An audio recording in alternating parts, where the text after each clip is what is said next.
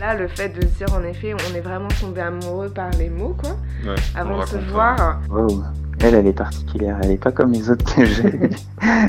De ma tête, il y avait des petits cœurs qui partaient comme dans les films. En fait, il est aussi beau en vrai qu'en photo. Tout ce qui s'est passé avant, pour moi, ça n'existe plus. Enfin, pour moi, c'est un nouveau tome, quoi. Par exemple, celui qui se lève en premier, il va préparer le petit déj de celui qui se lève ensuite. Et donc euh, voilà, une fois qu'on a fini nos études euh, l'été dernier, on a emménagé ensemble. Oui, je suis amoureux.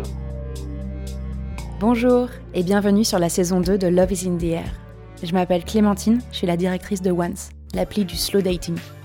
Chez Once, on veut inventer une autre manière de se rencontrer en ligne, où on prend le temps de se découvrir, sans parler à 75 personnes en même temps et avec de la bienveillance.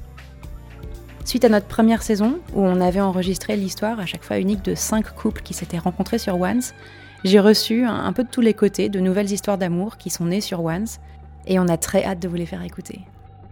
Cette fois-ci encore, je dois dire des histoires assez extraordinaires, entre ceux qui ont matché juste avant de partir en Laponie pendant plusieurs mois et qui se sont rencontrés en vrai seulement à l'aéroport, les couples recomposés avec quatre enfants qui ont failli rater leur premier rendez-vous, ceux qui sont tombés enceintes tout de suite et qui forment maintenant une famille qui se prépare pour partir pour un tour du monde à la voile. Au final, ce qui est assez magique, c'est que toutes les histoires sont extraordinaires et que c'est toujours aussi émouvant de découvrir ce qui a fait qu'un jour, quand deux inconnus se rencontrent, il y a eu un déclic, une étincelle. Et même si l'expérience de la rencontre digitale est un peu tronquée, on n'a pas le son, on n'a pas toute l'image, l'odeur, le toucher, ben, tout à coup, il peut y avoir ce déclic qui fait qu'on ressent une émotion, qu'on a envie d'en savoir plus, qu'on a envie de prendre le risque et de commencer à tricoter un début d'histoire.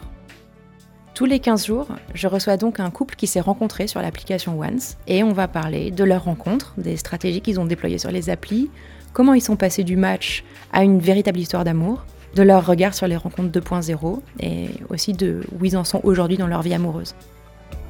Je vous invite à vous abonner au podcast sur la plateforme de votre choix pour ne pas manquer les nouveaux épisodes. Et puis si vous aimez ce podcast, laissez-nous un avis 5 étoiles sur la plateforme que vous utilisez et partagez-le autour de vous.